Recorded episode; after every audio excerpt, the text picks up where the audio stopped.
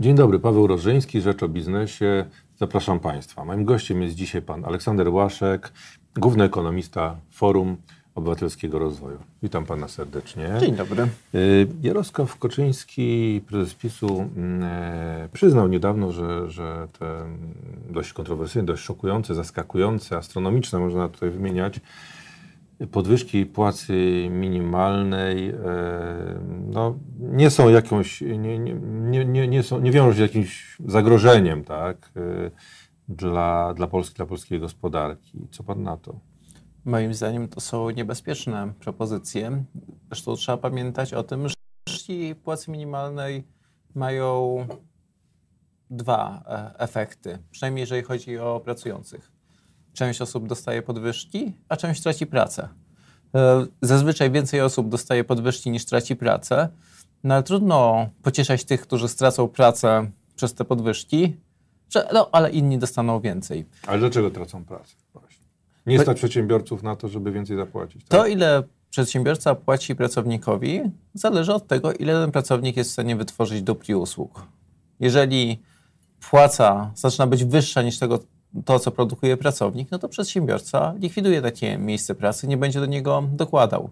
No to dotyczy najmniejszych przedsiębiorstw, które są mniej wydajne i też najsłabszych pracowników. Jest to szczególnie niepokojące, bo Polska ma problem z aktywizacją osób gorzej wykształconych, ze słabszy, z mniejszym doświadczeniem, po prostu słabszych osób na rynku pracy. Jeżeli spojrzymy na stopę zatrudnienia wśród osób o wykształceniu podstawowym lub średnim, no to i przyjmujemy ten poziom wykształcenia jakąś miarę siły na rynku pracy, to mamy trzecią najniższą stopę zatrudnienia w Unii Europejskiej. Czyli ewidentnie mamy w tym miejscu problem, a teraz podnosząc płacę minimalną, jeszcze bardziej postawimy wyżej tą poprzeczkę dla osób, które będą chciały wejść na rynek pracy. To jakimi argumentami mógł prezes Grapiński e, uspokoić prezesa, tak? Zapewniać go, że to nie jest e, nic, co może przynieść jakąś katastrofę? Można mówić, że więcej osób dostanie podwyżkę niż straci miejsce pracy. No, to jest właśnie takie spojrzenie makro, że może przy tak dobrej sytuacji na rynku pracy w zagregowanych liczbach tego nie zaczymy. Ale dla tych osób, które będą bezpośrednio tym dotknięte, będzie to duży problem. Jest dobre badanie Instytutu Badań Strukturalnych, które pokazuje, że w zeszłych latach podnoszenie płacy minimalnej co roku powodowało utratę około 100 tysięcy miejsc pracy. Tyle osób traciło pracę. Oczywiście stopa bezrobocia w skali kraju to nie miało wpływu na skalę. No właśnie, na może stopę. dlatego tym się nie przejmowano, bo Tak, bo, bo było spadało. mało widoczne. Ale dla tych 100 tysięcy osób, no to był to bardzo widoczny efekt. Ale mm, tak naprawdę ja- jakie, jakie to może przynieść e, konsekwencje? Może, może, mo- może są jakieś pozytywy tej sytuacji, bo jeżeli mamy no, wyższą płacę minimalną i tych pieniędzy jest więcej, to może ktoś pomyśleć, że to jakiś to jest wspaniały sposób na pobudzenie gospodarki, pobudzenie konsumpcji. To, ile zarabiamy w długim okresie, zależy od tego, ile produkujemy, a nie od administracyjnej decyzji, że rząd powie, płaćcie tyle. W krótkim okresie to tak naprawdę najbardziej uderzy właśnie w tych najsłabszych pracowników i najmniejsze przedsiębiorstwa, przede wszystkim y, z Polski Wschodniej czy słabiej rozwiniętych terenów. Z punktu widzenia Warszawy to pewnie nie będzie miało dużego znaczenia, no bo tutaj odsetek osób zarabiających tę płacę minimalną jest naprawdę znikomy. Natomiast dla tych najmniejszych przedsiębiorstw będzie to bardzo duży problem. Także może to na przykład przyspieszyć upadanie małych przedsiębiorstw albo też wypychanie ich do szarej strefy, no i też na samozatrudnienie. No, na te zmiany w płacy minimalnej trzeba patrzeć w kontekście innych zapowiedzi rządu, na przykład zniesienia, znaczy uzależnienia ZUS-u od dochodu. Jeżeli tak będzie, to nie będzie żadnego problemu, żeby osobę, która jest teraz na etacie, po prostu przepchnąć na samozatrudnienie. Płaca minimalna nie będzie obowiązywała, składki będą mogły być niższe. Tylko będziemy dalej kombinować ze strukturami prawnymi i energia podatników będzie szła właśnie w tworzenie fikcji samozatrudnienia, e, a nie rozwijanie przedsiębiorstw. No i tutaj jeszcze też kolejny kontekst. Jednocześnie premier Morawiecki mówił, że testu przedsiębiorcy nie będzie. Więc ZUS uzależniony od dochodów, brak testu przedsiębiorcy i podwyżki płacy minimalnej, no, razem składa się to na wypychanie ludzi na samozatrudnienie. Tak, z drugiej strony może rzeczywiście ludzie jednak, y, zwłaszcza na ścianie wschodniej, za mało zarabiają, tak? I jest taka no, presja, żeby jednak to zmienić. To powinniśmy przede wszystkim dbać o rozwój przedsiębiorstw tam, tak żeby produktywność rosła i wtedy płace też będą mogły rosnąć. Mało tak. zarabiają, bo tamte tereny są mało rozwinięte gospodarczo i mało produkują. Od tego, że administracyjnie podbijemy ceny, produkcja tam nie wzrośnie. Ale czy, czy, czy jak patrzymy na programy partii, czy, czy to, co, co się mówi ze strony polityków różnych partii, czy widać jakieś różnice w podejściu do w ogóle do pensji minimalnej? No, no pensja, pensja minimalna była bardzo mocno podnoszona przez rząd e, PO-PSL, pamiętam tak. jeszcze. No, tak. Program PO tutaj ma o, jedną jakby neutralną zmianę, jeden plus. Neutralną zmianą jest uzależnienie pensji minimalnej od wynagrodzenia z zeszłego roku. Żeby już nie było co roku politycznych targów, no tylko z automatu to jest te 50% pensji z zeszłego roku, no co odpolitycznia trochę tą pensję minimalną, więc przestaje być tak, że a, przed wyborami podniesiemy bardziej, zaskakując mhm. wszystkich, przede wszystkim przedsiębiorców. Na to, co jest istotne, no to, że PO proponuje te dopłaty do niskich płac, właśnie, które będą najwyższe w przypadku pensji minimalnej. No i próbują w taki mechanizm może wciągnąć na rynek pracy więcej osób obecnych biernych zawodowo, bo dla przedsiębiorcy koszty nie rosną, ale płaca netto rośnie. Zresztą no ja uważam, że to jest absurd, że w tej chwili płaca minimalna jest obłożona mniej więcej 40% podatków i składek. Także z każdej 100 zł tej podwyżki płacy minimalnej tak naprawdę przedsiębiorcę kosztuje to 120 zł, z czego 50 zł idzie do budżetu państwa w postaci podatków i składek, a tylko 70% idzie na rękę. Tego podniesienia, planu podnoszenia bardzo szybkiego y, pensji płacy minimalnej nie, nie konsultowano z, z panią y, Jadwigą Emilewicz, minister przedsiębiorczości, co przyznała zresztą. E, nie konsultowano też z przedsiębiorcami.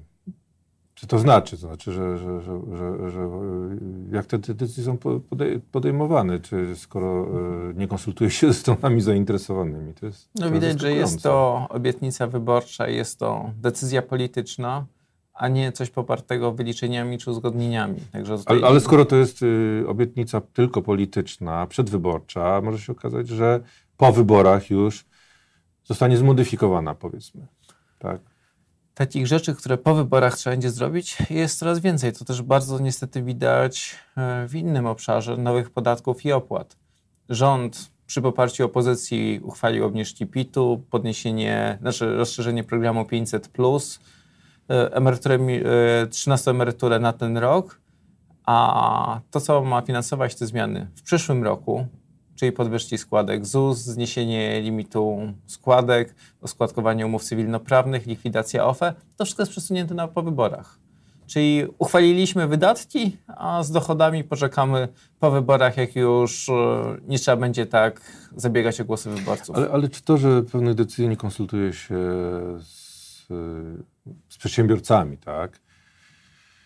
Yy, nie oznacza, że tak naprawdę yy, ten biznes w Polsce nie ma żadnego wpływu na, na politykę gospodarczą. Że z jakichś powodów się, się kompletnie nie liczy. Po prostu przychodzą politycy, bardzo często nie mający zielonego pojęcia o gospodarce i mówią, będzie tak i tak. No niestety większość obietnic wyborczych i znaczna część programów jest przede wszystkim nastawiona, brutalnie mówiąc, na kupowanie głosów. Tak, i mówimy o wszystkich partiach, bo to nie jest kwestia, że, że PiS na... teraz y, wyskoczył z tą pensją minimalną, ale to mamy inne partie, które też zgłaszają propozycje, propozycje z kosmosu. No.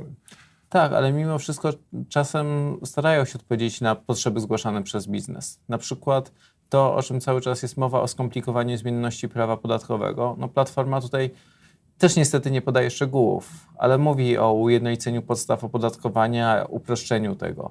Mm, już samo ujednolicenie podstaw. W tej chwili ZUS, PIT, NFZ, wszystko liczymy od innych podstaw, co tworzy niepotrzebne komplikacje i miejsce dla błędów. Już samo takie ujednolicenie, nawet jeżeli będzie neutralne z punktu finansów publicznych, czyli podatki nie wzrosną, tylko po prostu będzie łatwiej je się obliczało, byłoby dużym yy, krokiem naprzód. Czy to jest trochę tak, że biznes, który cierpi na, na, na wielu propozycjach e, rządowych, sam trochę sobie trochę zawinił, tak? Znaczy można powiedzieć tak, z jednej strony Mm, tych pracowników wyciskano często jak cytrynę i korzystano z tego, że był przez wiele lat rynek pracodawcy, ale nie pracownika.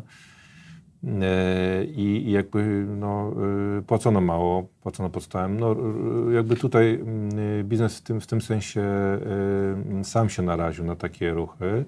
A po drugie, no, biznes mm, sam nie jest aktywny, tak? Znaczy nie, nie, nie, bardzo mało mamy biznesmenów wśród polityków, tak? W Stanach Zjednoczonych ktoś jest w biznesie, później idzie do polityki, żeby no, zrobić coś dla społeczeństwa, tak? E, zajmuje się działalnością charytatywną, czymś innym.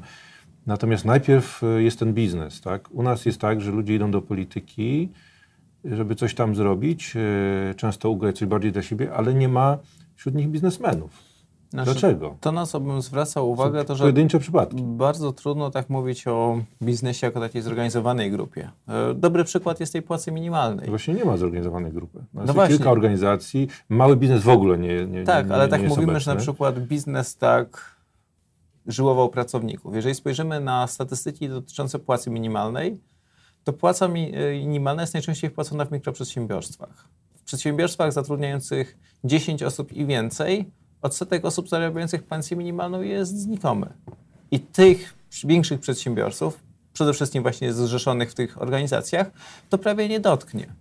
Więc oni akurat przeciwko płacy minimalnej aż takiego interesu, żeby protestować nie mają. To kogo to najbardziej dotknie? No to tych mikroprzedsiębiorców, którzy z kolei są dla polityków też bardzo cenni. Politycy bardzo lubią mówić o tej małej przedsiębiorczości, często przesadnie, bo ta mała przedsiębiorczość często nie jest wydajna. Tak naprawdę, jeżeli chcemy mówić o wzroście gospodarczym, to powinny nas interesować nie małe firmy, a firmy rosnące. Nieważne, czy jest mikro, mała, średnia czy duża, ważne, że rośnie, że się rozwija. A Dziś... firma, która trwa, no, nie wnosi dużo do rozwoju. Właśnie dzisiaj piszemy w Rzeczpospolitej o mm, pomysłach związanych z ZUS-em. I rzeczywiście no, każda partia ma zupełnie inną wizję. I czy możemy ocenić, mm, no, która jest najlepsza, no i w jakim kierunku powinniśmy tu pójść, tak? Tak naprawdę no, ZUS powinien być reformowany razem z opodatkowaniem pracy. To, co w Polsce jest największym problemem, to jest bardzo duża różnica między umową o pracę i samozatrudnieniem. Samozatrudnienie jest de facto prawie dla każdego dużo bardziej opłacalne. A potem w statystykach mamy mało osób pracujących na etat jest lament, czemu tak mało jest miejsc pracy etatowych. No jeżeli one są najbardziej opodatkowane i najbardziej doregulowane, no to oczywiście, że to wypycha ludzi poza system właśnie na samozatrudnienie. Jeżeli, tak jak proponuje PiS, hmm, powiążemy ZUS z dochodami, B, jednocześnie podnosząc płacę minimalną i utrzymując obecne podatkowanie pracy, no to będziemy wypychać ludzi na samozatrudnienie. To może propozycja PSL-u, płacisz ZUS jaki chcesz właściwie, tak? Tak tego można stwierdzić. Tylko niestety to jest mało, wiarygodne, mało, mało wiarygodne. No, szczególnie w oderwaniu od zmiany w emeryturze minimalnej i wieku e, emerytalnym. Coś takiego obowiązuje w Niemczech, tylko niemieckie państwo jest bardziej wiarygodne, jak mówi, że jak nie zapłacisz, to nie dostaniesz emerytury. Nasz rząd z jednej strony tutaj mówi, że emerytura będzie zależała od tego, ile składek wpłacisz, no ale jednocześnie wprowadza 13 emeryturę, y, waloryzację kwotową, emerytury dla matek, podwyższa no emeryturę minimalną. To są wszystko mechanizmy, które podnoszą emerytury tym, którzy nie płacili. No właśnie emerytury to jest, to jest bardzo, bardzo, dobry przykład na, na, na pokazanie tego, co, tego szaleństwa trochę, które się, się odbywa, bo mam, mieliśmy propozycję trzynastki, tak, yy, tu ze strony KO, nie była pomysł czternastki ze strony hmm. PiSu. Zaraz ktoś się odezwie, powie, że no to my proponujemy, nie wiem, siedemnastkę. No i, i, i w jakim kierunku to zmierza w ogóle? Niestety jest takie duże zagrożenie. W 2031, czyli za trzy kadencje Sejmu, wyborcy w wieku emerytalnym bądź przedemerytalnym będą stanowili około 40% wyborców. No więc wtedy obietnice podwyżek emerytur będą jeszcze bardziej przemawiały. W tej chwili, e, zgodnie z prognozami, emerytury w ZUS, znaczy deficyt w ZUS nie eksploduje, tylko dzięki, tem, e, dzięki temu, że spada średnie świadczenie. Więc społeczeństwo się starzeje, mamy coraz mniej pracujących, coraz więcej emerytów, no ale nie musimy na razie podnosić opodatkowania pracujących, dlatego że przeciętna emerytura spada. Taki jest e, mechanizm wyznaczenia emerytury. No a teraz przychodzą politycy i mówią, ale jednak podniesiemy te emerytury no tylko to w ostatecznym rozrachunku będzie oznaczało wyższe podatki dla pracujących. Właśnie, ale mm, czy jesteśmy w stanie ocenić, jakie są Pana zdaniem takie najgroźniejsze z tych pomysłów, które się pojawiły ze strony wszystkich partii, które po prostu powinny, no, jak się to słyszy, przychodzi deszcz po plecach? No moim zdaniem cały czas najgroźniejsze są właśnie te zmiany w systemie emerytalnym i podbijanie pałeczki, kto da więcej i też zmiana sposobu funkcjonowania systemu emerytalnego. Nie mamy systemu emerytalnego opartego o jasne zasady. Dłużej pracujesz, masz wyższą emeryturę, tylko system emerytalny jest coraz bardziej upolityczniony i dobry pan i władca przed wyborami da ci 13 emeryturę albo obieca 14. No i to już się robi decyzja polityczna i licytacja. Kto da więcej? A że tych wyborców w wieku emerytalnym jest coraz więcej, no to te licytacje będą coraz ostrzejsze, a oczywiście zapłacą za to osoby w wieku produkcyjnym, pracujące. A czy, czy możemy podsumować, ile kosztowałyby nas finansowo obietnice poszczególnych partii, mniej więcej? W tej chwili jest to trudne. Na przykład e, PiS jeszcze nie ma programu złożonego w jednym miejscu. No i akurat w przypadku PiSu większość kosztów ma być przerzucona na przedsiębiorców. Płaca, podniesienie płacy minimalnej, no 13-14 emerytury oczywiście są drogie. Czyli wcześniej przerzucało się koszty na samorządy, a teraz na przedsiębiorców. Tak, no a podnoszenie płacy minimalnej, no paradoksalnie na płacy minimalnej państwo zyska kilka, jeśli nie kilkanaście miliardów. No bo podnosi płacę minimalną, więc też automatycznie pójdą do góry podatki i składki płacone przez pracodawców. nie możemy podać konkretnie, ile miliardów, która partia. Nie, tak samo w prawda? przypadku PO. Ale możemy mniej więcej ocenić, yy, kto najbardziej zaszalał tutaj. No, największym szaleństwem jednak są te podwyżki płacy minimalnej. W przypadku PO bardzo drogie mogą być te dopłaty do pracy, no tylko one mogą też mieć bardzo pozytywny efekt na rynek pracy, wciągając nowe osoby na rynek pracy. Czyli, No właśnie, czyli są pewne pozytywy, bo tutaj na przykład mamy, że, że z jednej strony y, może być to decyzja kosztowna, ale z drugiej strony pozytywna. Czy możemy powiedzieć tak na koniec, czy w tym, e, tej szalonej licytacji i pomysłach, w których wszyscy się już gubimy, możemy powiedzieć, że tak, jednak są tam jakieś e, dobre, fajne rzeczy, tak, które powinniśmy jednak zrobić, tak, żeby one nie zgubiły się w tym, w tym natłoku absurdów często, prawda? Tak, no tutaj... Które byśmy mogli wymienić? Dobre, to, pozytywne e, rzeczy. Reforma systemu podatkowego i uproszczenie i dopłaty do płac minimalnych, czy preferencje dla szybko rosnących firm, czyli to, te rzeczy, które proponuje Platforma Obywatelska, tylko oczywiście niestety jest problem, że nie pokazują finansowania. Same pomysły są dobre i mogą pomóc, no ale Finansowania na razie nie ma. A No, coś, coś co proponuje ciekawe, nie wiem, PiS. Na No, PiS na razie pozytywnego. dużo nie proponuje. Na razie tylko mówi przede wszystkim o płacy minimalnej i 13 emeryturach. Najważniejsze rzeczy z piątki Kaczyńskiego już są wdrożone. No oni też na razie finansowanie tylko pokazali w wieloletnim planie, ale nie uchwalając tych ustaw. Także podwyżki składek i, czeka, i likwidacja OFE nas czeka dopiero po wyborach. No i z tej likwidacji będą, będą jakieś pieniądze, które no to chyba Które już mogą, są wydane. e, ale chyba jeszcze nie wszystkie. Miejmy nadzieję. Dziękuję panu bardzo za rozmowę. Moim gościem był pan Aleksander Łaszek, główny ekonomista Forum e, Obywatelskiego Rozwoju.